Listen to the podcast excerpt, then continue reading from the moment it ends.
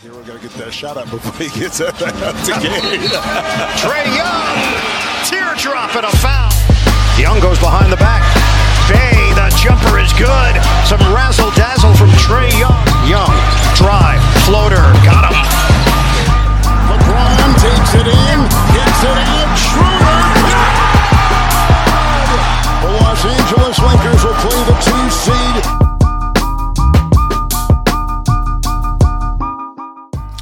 What's good, everybody? Welcome back to the All Things Basketball podcast. I'm your host, Vic Lopez, as always, and this is a reaction pod from the Heat Hawks and a quick, you know, kind of a quick rundown of the Lakers Timberwolves, also, along with a pretty quick breakdown slash prediction picks for the next games that are tonight, which obviously is between the Toronto Raptors and the Chicago Bulls and then also Oklahoma City versus the Pelicans. But I'm going to start with the Heat Hawks. Obviously, got that one wrong. Um, and I think most people did, especially the people that live around me. Uh, obviously, I live in Miami, so when I put up a poll on Instagram, literally every single person was picking the Heat over the Hawks. I think that's more of like a heart pick. Um, I was swayed by that too. I mean, I obviously dropped a pod predicting the Heat to beat the Hawks. I thought the energy would show up. I thought that they would cause a struggling Hawks three point shooting team to struggle even harder and then kind of drag them into the mud in a tight game. Uh, that obviously didn't happen. Uh, Hawks end up winning 116 to 105. So I'm going to kind of give some quick thoughts on this. I have a lot of notes here uh, from this game that I decided to kind of rewatch as well. So obviously, the main problem with the Heat in this game was not what I expected, and it wasn't what everyone else expected. The Heat defense was a no-show. Uh, Bam Adebayo was basically useless in this game. Really bad. Just you know, when he's running pick and rolls, I've talked about this before when talking about the Heat in in some other pods a long time ago.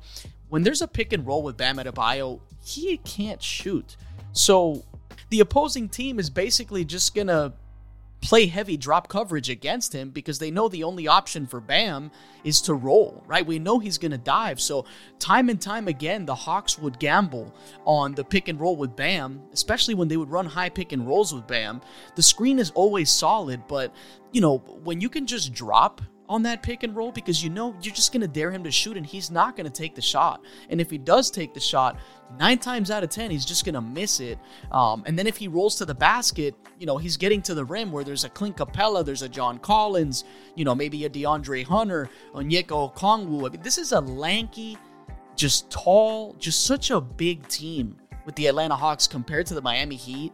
Um, another one of these things I wrote down, obviously, I talked about on the last episode the Heat are 29th in pace, right? And that's this game was literally a full display of that 29th in pace. Like Bam is holding the ball up top, right? When they're running that high screen and roll or they're trying to run like some some dribble handoff actions with Bam, he's holding the ball at the top of the key for at least like 5 to 10 seconds at a time with no actions, nothing happening, nobody's cutting. Guys are just ball watching. It's it makes no sense to me, especially in a, in a, in a modern NBA where, you know, the pace it has has been picked up by a ton of teams. You know, like even if teams are scattering and nothing kind of seems to be happening, um, teams are just e- either way they just run around and they try to set off ball screens and things like that. But you know, when I'm watching the Heat play it's like guys are just standing around and I'm not sure what they're waiting for because clearly Bam is just on an island with the ball in his hands, doing nothing for multiple seconds, precious seconds in an offensive possession. So, you know, you get Jimmy Butler, who was super aggressive in this game. He went 9 for 11 from the free throw line, which is really good. Obviously, solid. It's something we know he's going to do, but it was inefficient. You know, 6 for 19 from the field. I talked about Okongwu. I talked about Capela. You know, the size just really really making it hard because Jimmy's not a shooter. So he gets a lot of his buckets from the free throw line and in, you know, and he's trying to create that contact and he got to the free throw line, you know, but but again, just really hard for him to finish around the basket when when you're facing such a tall team in the Atlanta Hawks, you know, not something that I you know, obviously, yes, I knew the Hawks were obviously the much taller team. You know, offensively, they would be obviously much better than the Heat, but I just thought the Heat would drag them into the mud in a Heat like game, you know, like the Heat tend to do. You know, Max Strus was a no show, one for five from three. Gabe Vincent, no show, two for six from three. Caleb Martin, no show, zero, right? Just 0 for 3 from the field, 0 for 2 from 3. Victor Oladipo, who every Heat fan in my DMs basically telling me he's on a prove it season, but he was a no show. Kevin Love gets three minutes in this game where the Heat aren't defending anyway, right? And they can't even score either in this game. So I didn't understand that. Like, if you're struggling to score and you're not even defending the Hawks anyways, right? Like, this was you know, I'll get into the rebound stuff in a little bit, but you know, you have Kevin Love, who is a guy that, yes, he's not going to defend anybody, but neither were the were the Heat at all in this game. So, you know, Kevin Love's going to score in the paint. He can score in the mid range. He can help get some rebounds. He can spread the floor, right? So he's going to make guys come out and at least be honest and guard him, which will allow you know some some basket attempts right? Like to, to get to the rim but you know three minutes in this game for kevin love in a game where the struggle was obviously to shoot the ball. Um, also no duncan robinson who's just glued to the bench right? Zero minutes uh, in a game where the shooting was a struggle. Not sure if it was injury related or not you know? And then i'm, I'm just you know kind of going through the line of these notes. Tyler herro super aggressive in this game. He was really good from the free throw line and in, but another one of those issues, right? Two for nine from three, just struggling to shoot from three. Kyle Lowry, for all the slander, you know, he comes into this game. And I, I swear to God, I think every Heat fan that has DM'd me or texted me complains about Kyle Lowry and how you know he he's just on the end of his career. He's he barely shows up. You know he's very streaky and all those things are true. But he's one of those players that is a gamer. You know he does tend to show up on big games. Um, you wanna you wanna give me some playoff stuff from last season.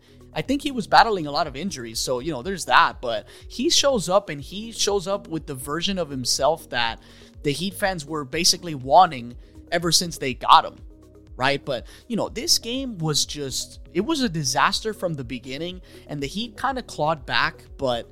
You know the Hawks just were in control, man. Like oh, I'm looking at the team comparison for this for just basic stats here. Just just two stats alone kind of gave me everything I needed to see, right? So the Heat 39 rebounds to the Hawks 63 right? I think it was like a 30 or 20 something plus differential in offensive rebounds alone, uh, which is funny to see because, you know, the Heat actually shot better than the Hawks from three. They shot 32.4% from three, while the Hawks were shooting 24.4, which is something that I was talking about on the last episode.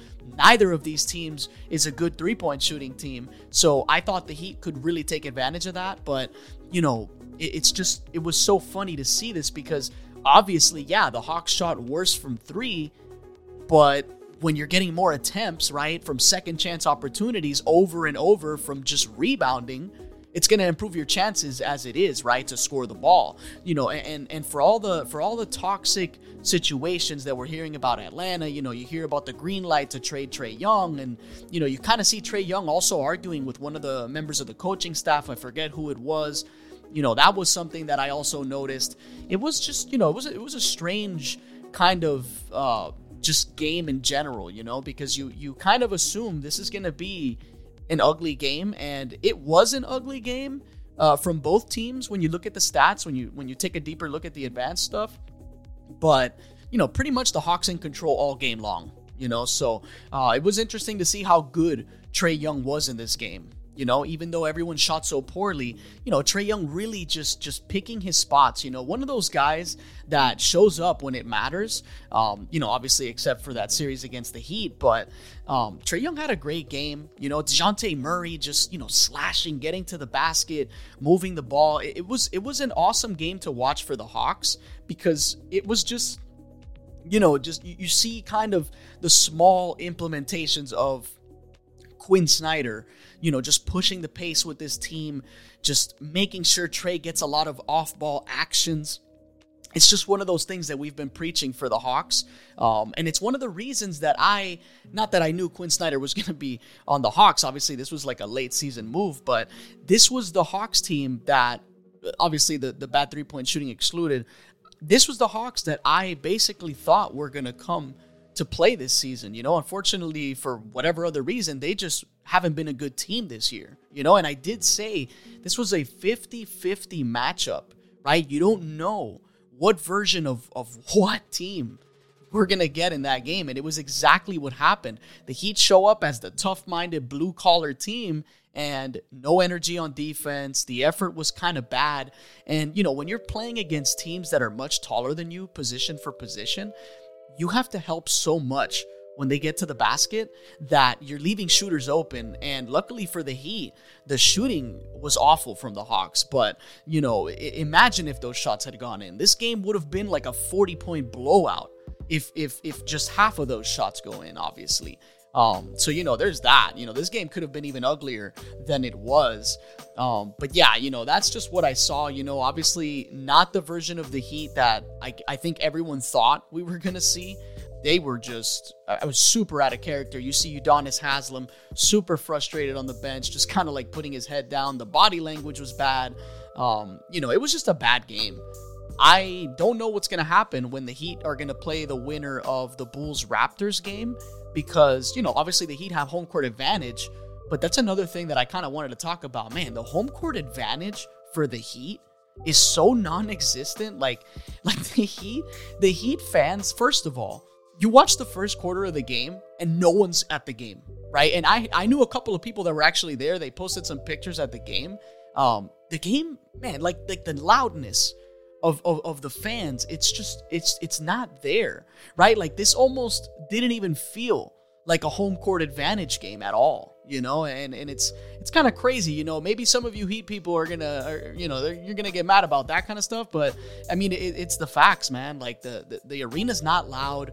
The fans aren't even there you know? It's it's just like what good is having home court advantage if the fans aren't even gonna be there to support the team you know, and I and I get it. You want to tell me, oh well, it's a play-in game. The fans don't care about a game when the Heat are a mediocre team all year. That's fair, you know, but but this is kind of you know it's a playoff atmosphere. It's a big game that can get you into the playoffs uh, right away if you win it. So I don't know. You know, I, I I would say I don't care. I guarantee you when you go watch a game tonight. I mean, obviously the Laker game was packed. Uh, but you know, OKC versus the Pelicans in New Orleans. I think that game's gonna be packed. You know, even the Chicago Bulls versus the Raptors at Toronto, that game's most likely going to be packed. You know, those are fan bases that they show up whether their team is in the lottery or their team is is is contending, right? Like that those are just solid fan bases whereas the Miami Heat fan base is you know, the true fans are like at, at all the way at the top, right? Those dollar tickets that you see all the way in the nosebleeds. And like the majority of, of the rest of that population in the arena, it's a bunch of tourists, it's people that are fans of the other team, it's it's people that are there just for social media purposes, like just to take pictures, you know, so that's unfortunate. Um, you get a lot of those types of fan bases when you go to those touristy cities. So, you know, there's that. But I'm gonna get away from this game, obviously. Uh, the Hawks basically you know, they, they basically smacked the Heat around in a poor shooting night. So I'm going to move on to the Lakers Timberwolves game. I have a lot of, I have a couple of notes for this game too. Uh, this was, this was a pretty, you know, I said it before on the last episode. The Lakers are the type of team that they could somehow disappoint you and lose this game. But obviously, I fully expected them to win this game. So, uh, quick thoughts for this one, right? Based on my notes. So, it already looked like a Lakers disappointment game for the majority of the game. Like it was 82 to 68 with three minutes and 40 seconds left in the third quarter, right? So I'm already thinking this game is, I mean, it, it just looked awful for the Lakers, you know? And what's crazy about this game is Anthony Edwards was just, I mean, this was a trash game for Anthony Edwards. Three for 17 from the field, 0 for 9 from three. I mean, literally could not make a three. If he just had a bad game, not an awful game, if he just had a bad game, the Timberwolves probably win this game. So, you know, the home court energy as the Lakers come back in this game, like as they mount that comeback, was huge, right? Just the complete opposite of, of the Heat arena. You know, I mean, this game, every single bucket that the Lakers would score, the crowd just acted like they won a title, you know, which is which is what you need when you have home court advantage in a game. Um, you know, they started with D'Angelo Russell in this game, but, you know, he was so bad in this game, turning the ball over, one for nine from the field, 0 for 4 from three. I mean, he was as useless as it gets for the Lakers. So Dennis Schroeder obviously comes off the bench, but he ends up taking all the extra playing time. You know, shows up huge in this game. Three for four from three. He's eight for eight from the free throw line. He drops 21 points, and his points were not. Uh, you know, some some oh scoring while you're up because clearly the Lakers were mounting a comeback. So every basket by Dennis Schroeder, every single assist, I think he had like three assists, was necessary for the Lakers to win this game. Uh, LeBron and AD, they showed up, but overall, I didn't like the effort from the Lakers on defense for most of this game. And my my main reason for even saying that is because when the game is at its highest pressure points, right? Like when, when the game is like almost like you like the Lakers are afraid they may lose the game. You see Anthony Davis and LeBron turn up the effort, and it's so obvious. It's so obvious that they're trying so much harder because they know the game could be slipping away from them. And that just lets me know they've had that gear all along. They're just kind of coasting throughout the game to selectively turn the switch on. But that doesn't, you know, that's going to work against these garbage teams like the Minnesota Timberwolves, you know, the Pelicans, OKC, all those other lesser tier teams. That can work against those teams. But you're not going to turn up effort when you want to against the Warriors, against the the Kings, against the Suns, the Nuggets, and on and on and on, you know. So those are just bad habits. I don't like to see that, you know, but Dennis Schroeder hits a huge 3 to put the Lakers up 3 with 1.4 seconds left, right? And you know where I'm going with this if you watch this game. Mike Conley just has a pretty decent look and Anthony Davis closes out so hard in the corner that he doesn't even let Conley land. So Conley lands on his ankle. Obviously, they call the foul on Anthony Davis. The Lakers are up three, and Anthony Davis fouls Conley in the corner. Conley, of course, one of the most just experienced, just veterans in the league at his position, hits all three clutch free throws, and it goes to overtime. Now, mind you, Lakers in overtime against the Minnesota Timberwolves. I'm still thinking the Lakers have this game, right? Like I'm just saying, like I, it's just a headache to know that this game even gets to this point. You know, overtime. Like, come on, Hachimura, right? He starts overtime. He hits a three. The Timberwolves continue to struggle to score. Schroeder stays aggressive. He has like a nice little give and go uh, play with Anthony Davis where where Schroeder lays it up and makes it. Schroeder makes two clutch free throws down the stretch. Timberwolves just having basically a nightmare overtime game, you know, because Anthony Anthony Edwards getting pretty good looks just can't get any of them to fall, and pretty much the game's over. You know, the game's over at that point. Lakers won't get away with that one. You know, they pretty much steal that game at home against a team where they have two of their best defenders not there, right? Some of them, right? Obviously, there's no Naz Reid, right? And I, I, talked about it on the last episode. No Jaden McDaniels, no Rudy Gobert. And for people saying, oh, if Rudy Gobert played in this game, the Timberwolves would have won. I disagree with that because when Rudy Gobert is out there at the five, it, there's less space. You know, there's there's just less mobility. There's less scoring options. You know, the the possessions they just get a little they they they shorten because this is a guy that's not going to get you buckets, right? He's going to he's going to protect the rim for you, right? So so you could say that that could have helped, but again, like just the versatility, you know, when you're when you have Karl-Anthony Towns out there, um, and you know everyone else like a Taurean Prince and, and just a bunch of forwards out there that can run up and down and, and space the floor. To me, that's where the advantage was to the Timberwolves. They were they had this game in the bag. You know, it, it just it really came down to some bonehead turnovers down the down the stretch, and Anthony Edwards just having probably the worst game of his life. You know, this was an awful game for him, and obviously that was the game for for the Lakers. So Lakers obviously set to play the Memphis Grizzlies. Like I said before, once these seedings are completely set up, I'm going to be doing a breakdown for for each conference for the first round. But uh, I'm going to give my quick very, very quick uh, thoughts on these next couple of games that don't really matter much to most people. Uh, obviously, the Bulls versus Raptors at Toronto, which is tonight, 7 p.m. Eastern Time. Uh, you have, you know, just to kind of talk about that one, um, you know, Bulls Raptors, it's a battle of two teams that they had their seasons just completely go south. You know, you hear about Nick Nurse with the Raptors potentially not being there next season. You hear about the Bulls on the fence about blowing it up and rebuilding again. Uh, you know, it's just strange times for both of those teams. And with how much the Raptors struggle to make shots, spread the floor, you know, just just get that spacing out there. It's just not there. I'm gonna pick the Bulls in that matchup because I expect DeRozan and Zach LaVine to just get the job done. Right, best players in the series, or not in the series, in, in this game. Um, you know, DeRozan, specifically a guy that can create a shot in the mid range out of thin air, right? Just out of anything. He just makes something out of nothing and just super valuable in a, in a playoff ish vibe game. You know, uh, obviously, you know, I'm looking at this game between the Pelicans and OKC. They play at New Orleans, 9:30 East. Uh, just a couple of advanced stats that I can give you guys if you're kind of thinking about who to pick in this game.